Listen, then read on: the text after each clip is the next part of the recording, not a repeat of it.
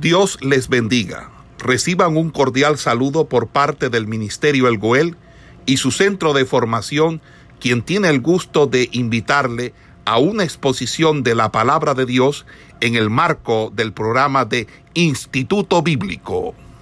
Vamos a continuar eh, con la clase. En el día de hoy venimos trabajando el tema de lo que es la poesía bíblica. Como bien hemos eh, hablado la clase pasada, el discurso poético no está sujeto solamente a las reglas generales de la gramática, sino que presenta además una serie de rasgos particulares. Lo importante eh, en este tema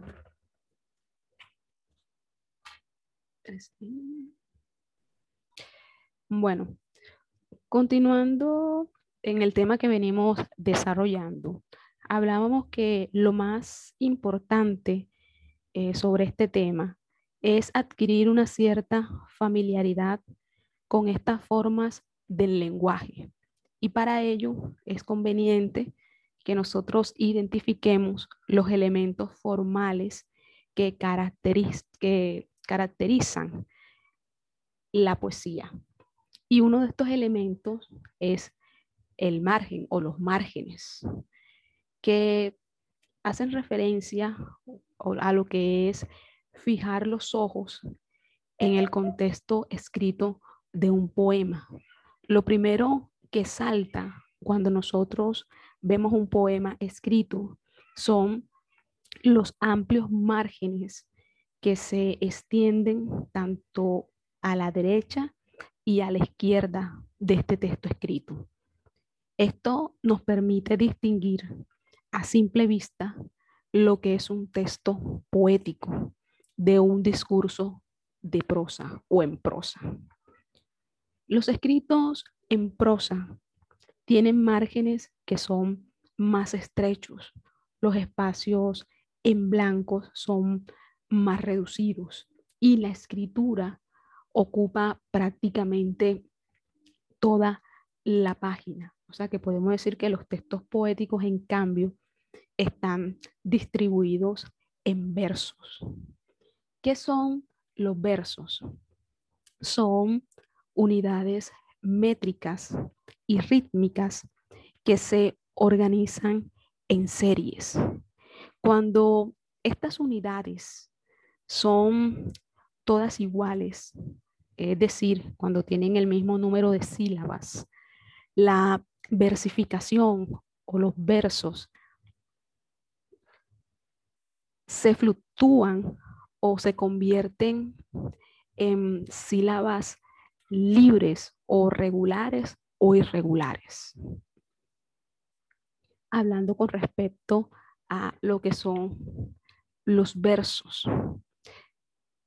Con cierta frecuencia, los versos se combinan en grupos que se repiten de manera uniforme a lo largo de un poema. Estas combinaciones métricas son lo que nosotros llamamos estrofas.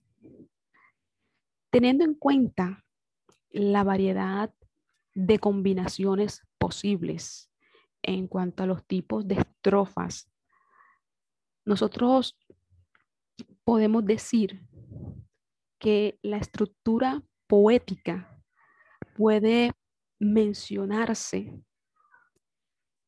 de diferentes maneras.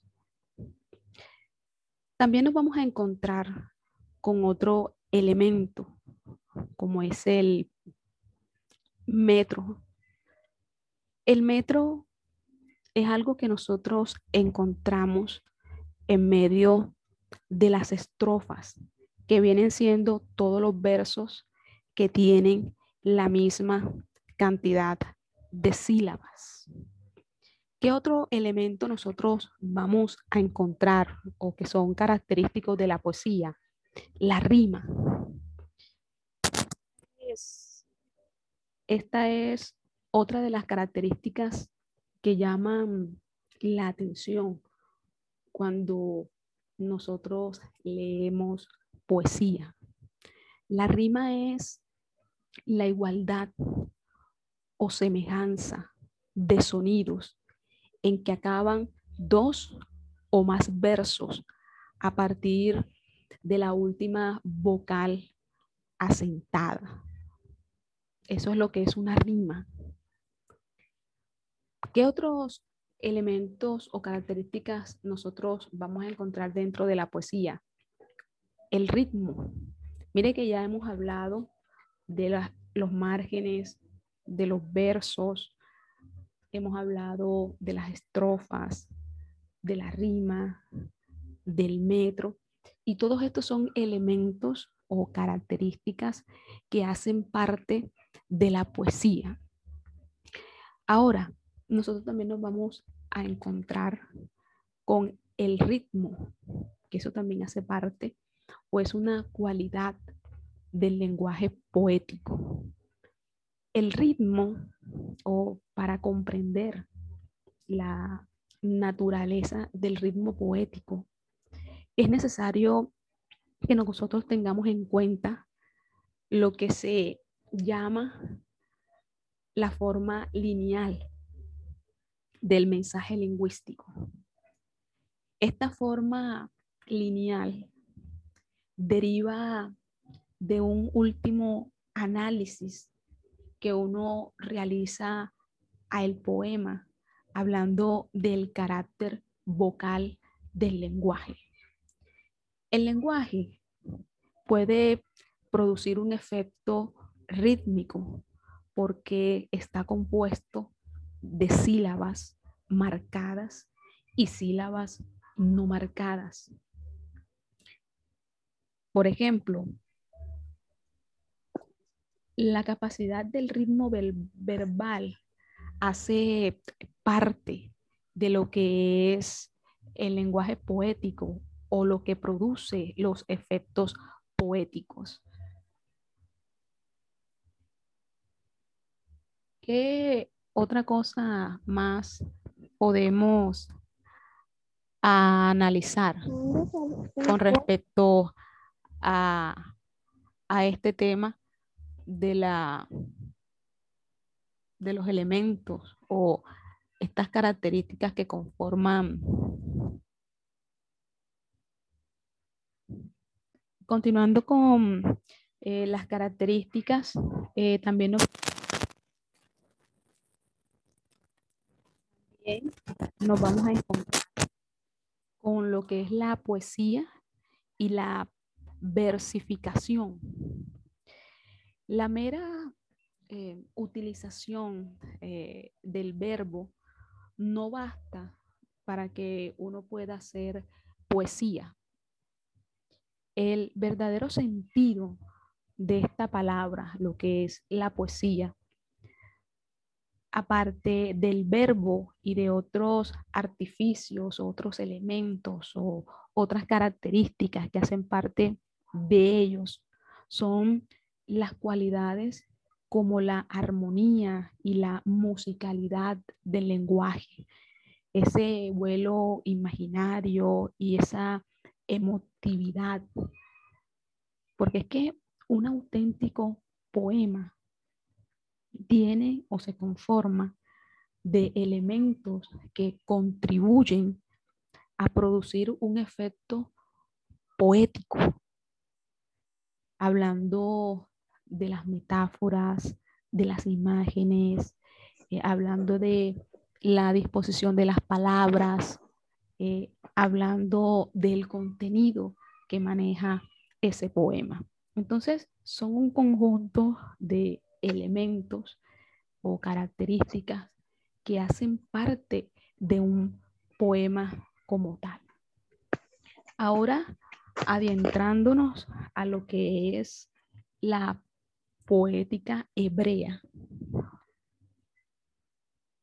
nos vamos a encontrar con ciertos elementos que son característicos de esta poética hebrea.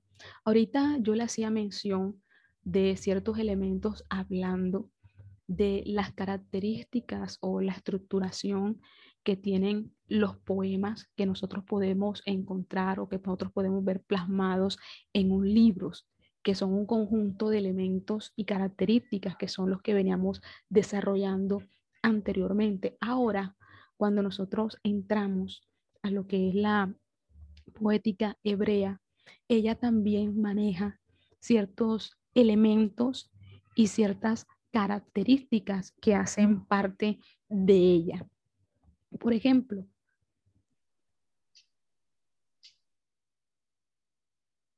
mm, por ejemplo, en la poética hebrea también un elemento eh, que es la rima.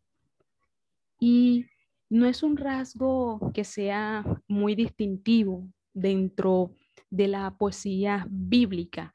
Sin embargo, nosotros la podemos encontrar en pasajes como por ejemplo en Isaías capítulo 1, versículo 21, cuando dice cómo se ha prostituido la ciudad fiel. Esto es una rima que nosotros podemos encontrar dentro de este versículo en el libro de Isaías. También nos vamos a encontrar, aparte de la rima, que en esta poesía hebrea eh, también va a aparecer lo que es el ritmo. Aunque no conocemos, eh, digamos que en todos sus detalles, la pronunciación de lo que es el hebreo antiguo, nosotros podemos establecer con suficiente certeza que la poética hebrea era acentual. Acentual. Y no solamente acentual, sino que habían tres formas de distinguir este tipo de poesía. Y lo vamos a encontrar en tres tipos de paralelismos que a través de versículos bíblicos vamos a ir ubicando en esta mañana. Por ejemplo, un paralelismo es el sinónimo, paralelismo sinónimo, que consiste en expresar varias veces la misma idea con palabras distintas. Consiste en expresar varias veces la misma idea con palabras distintas. Por ejemplo, si nosotros nos vamos al Salmo capítulo 15, versículo 1, nos vamos a encontrar con lo siguiente. Señor, ¿quién puede residir en tu santuario? ¿Quién puede habitar en tu santo monte. Si nos vamos al Salmo 148, versículo 1, nos vamos a encontrar con lo siguiente. Alaben al Señor desde el cielo. Alaben al Señor desde lo alto. Estos son ejemplos de paralelismos sinónimos que expresan la misma idea, solo que con palabras distintas, pero hacen referencia a lo mismo.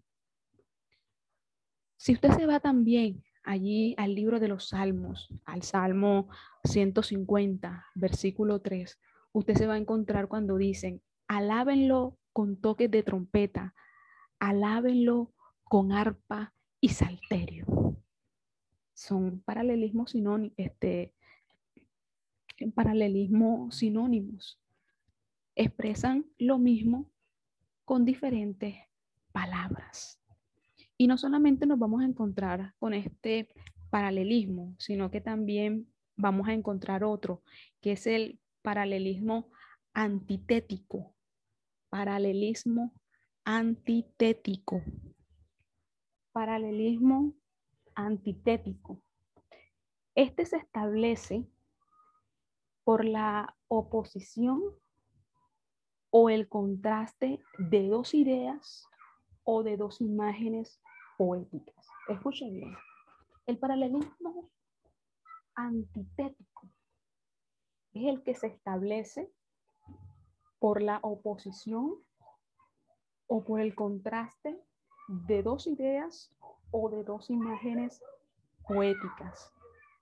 Por ejemplo, si usted se va al libro de los Salmos, capítulo 37, versículo 22, nos vamos a encontrar con lo siguiente.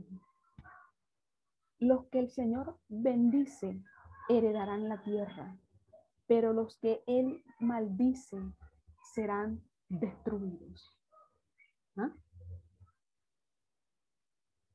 Los que el Señor bendice heredarán la tierra, pero los que Él maldice serán destruidos.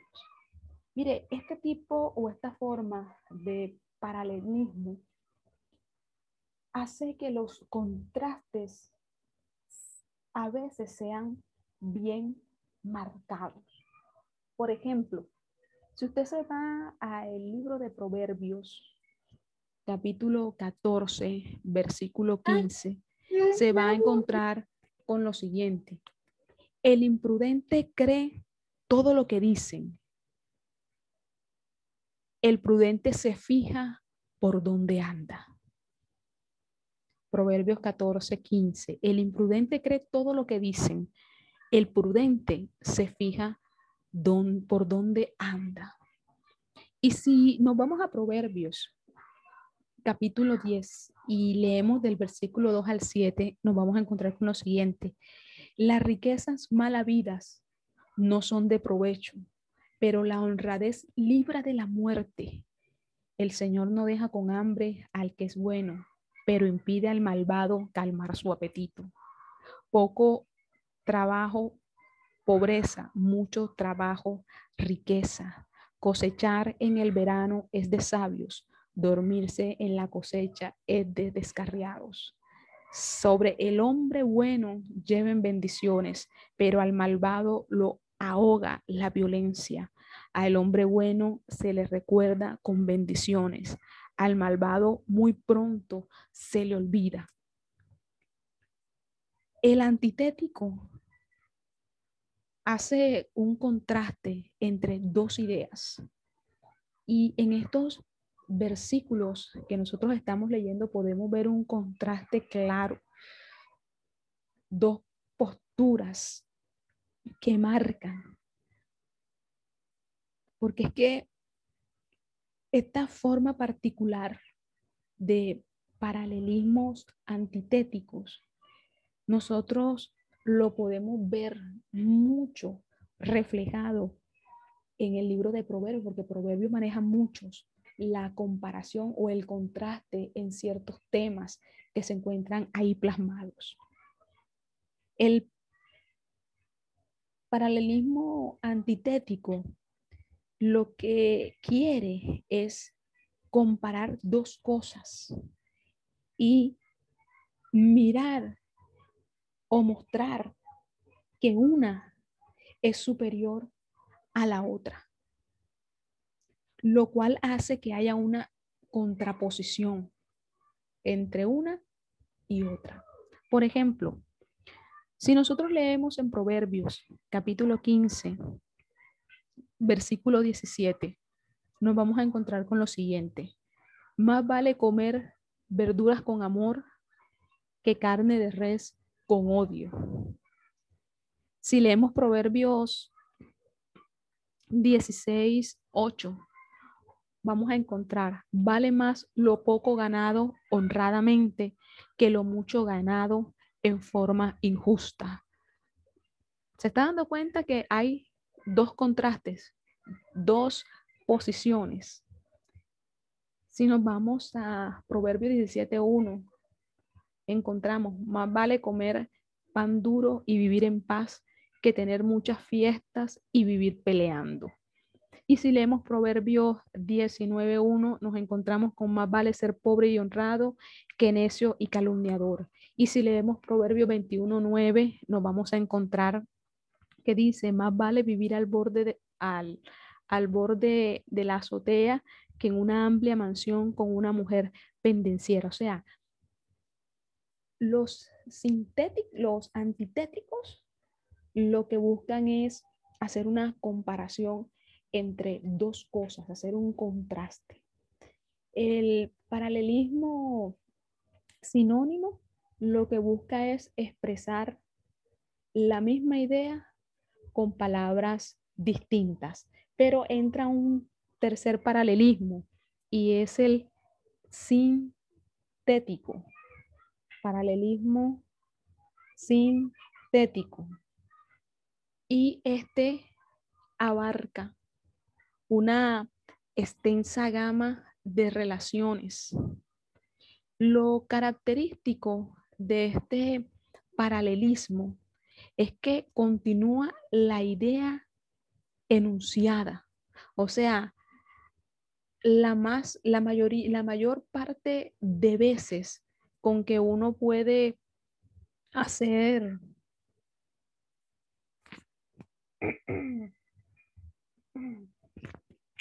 el sintético, lo que lo caracteriza es que la, la, la mayor parte o la busca es como hacer como una repetición la mayor veces de un lugar, de una idea, de darle como una expresión completa, dar una explicación, terminar eh, la expresión, el pensamiento, lo que se ha querido decir a través de ello. Y para eso nosotros nos vamos a encontrar con un ejemplo que nos va a dar una referencia sobre este paralelismo, porque el sintético lo que busca es hacer una prolongación varias veces, la mayor, digamos, para ponerlo en términos más sencillos, el sintético lo que busca es darle una prolongación, un sentido de manera variada al texto que nosotros estamos leyendo. Por ejemplo, si nosotros leemos el Salmo capítulo 77 y leemos el versículo 13, nos vamos a encontrar con lo siguiente. Oh Dios, tú eres santo en tus acciones. Que Dios hay tan grande como tú. Hablando de una prolongación de el tema. Salmo 23.1. El Señor es mi pastor. Nada me faltará. Tenían hambre y sed.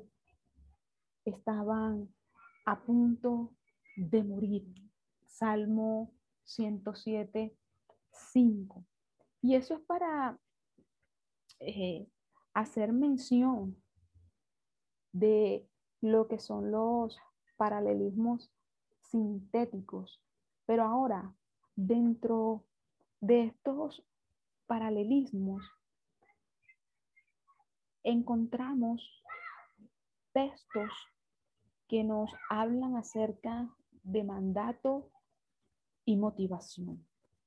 Textos que nos hablan de acción y consecuencia. Textos que nos hablan de enunciado y explicación.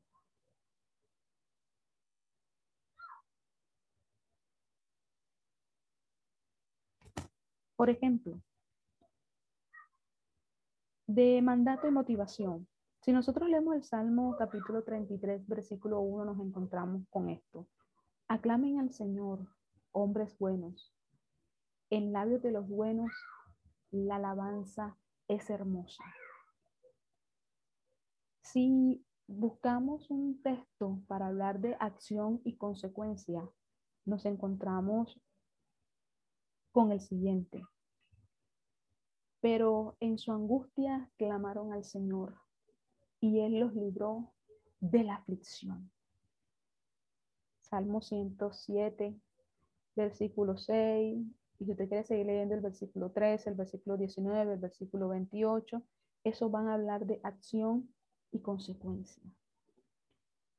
Si buscamos uno para ubicar en lo que es enunciado y explicación, en el Salmo capítulo 77, versículo 1, nos encontramos con lo siguiente. A Dios clamo con fuerte voz para que Él me escuche. El paralelismo sintético se pone de manifiesto una vez más y establece comparaciones de manera variada. Por ejemplo, si nosotros leemos Proverbios capítulo 10, versículo 26, nos vamos a encontrar con lo siguiente. Como el vinagre a los dientes y el humo a los ojos, es el perezoso para aquel que lo envía. Si leemos, a ver. Eh, bueno, entonces, eh, continuando, eh, encontramos también ahí en Proverbios. Si nosotros leemos en Proverbios capítulo 25, eh, versículo 14, nos vamos a encontrar que nos dice, nube y viento y nada de lluvia, es quien presume de dar y nunca nada. Si leemos Proverbios 25, 28, nos encontramos que nos dice, como ciudad sin muralla y expuesta al peligro, Así es quien no sabe dominar sus impulsos. Entonces, todos estos textos ah, hacen parte de lo que nosotros podemos ubicar como paralelismos sintéticos. Y no solamente eso, nosotros podemos encontrar un sinfín de versículos eh, que nos hacen alusión a este tipo de paralelismo, como también a los otros anteriores también. Eh, igualmente nosotros podemos ubicarlos en la Biblia. Ahora, dentro de este contexto, hay que mencionar también la progresión del tipo. Y cuando hablamos de esto es con referencia a que hay algo que es válido para una cosa que es pequeña, como también es válido para una cosa que es mayor o viceversa. Por ejemplo, si nosotros leemos en Proverbios capítulo 15, versículo 11, nos encontramos con lo siguiente, si a la vista del Señor están la muerte y el sepulcro, con mayor razón los pensamientos de los hombres, hablando de que es válido tanto para una cosa pequeña como para una cosa mayor. Entonces, a veces en el paralelismo sintético nos vamos a encontrar con una forma peculiar que consiste en desarrollar la idea repitiendo algunas palabras del verso anterior y es ahí cuando suelen aparecer lo que nosotros podemos llamar como paralelismos progresivos. Por ejemplo, si nosotros leemos el Salmo capítulo 145, versículo 8, nos dice, el Señor está cerca de los que le invocan, de los que le invocan con sinceridad. O sea, hay una progresión del texto. ¿Ve? Es la idea repitiendo algunas palabras del verso anterior, o sea, algo que le da prolongación a la idea inicial con la cual nosotros comenzamos a leer. Y no solamente eso, dentro del paralelismo progresivo podemos encontrar un ejemplo. Salmo capítulo 93. Si leemos versículo 3 y versículo 4, mire lo que nos dice para que usted se dé cuenta lo que es el eh, paralelismo progresivo. Levanta los ríos, Señor, levanta los ríos su voz, levantan los ríos su fragor, más que la voz de aguas caudalosas, más potentes que el oleaje del mar, más potente en el cielo es el Señor. O sea, es algo que es muy progresivo. Ahora, con esto, eh, tipo de paralelismo, nosotros podemos enmarcar todo lo que tiene que ver con lo que es la poesía hebraica o hebrea, porque para nosotros poder eh, ubicarla dentro de la Biblia, nosotros tenemos que tener claro los tipos de formas que nosotros encontramos dentro de la escritura.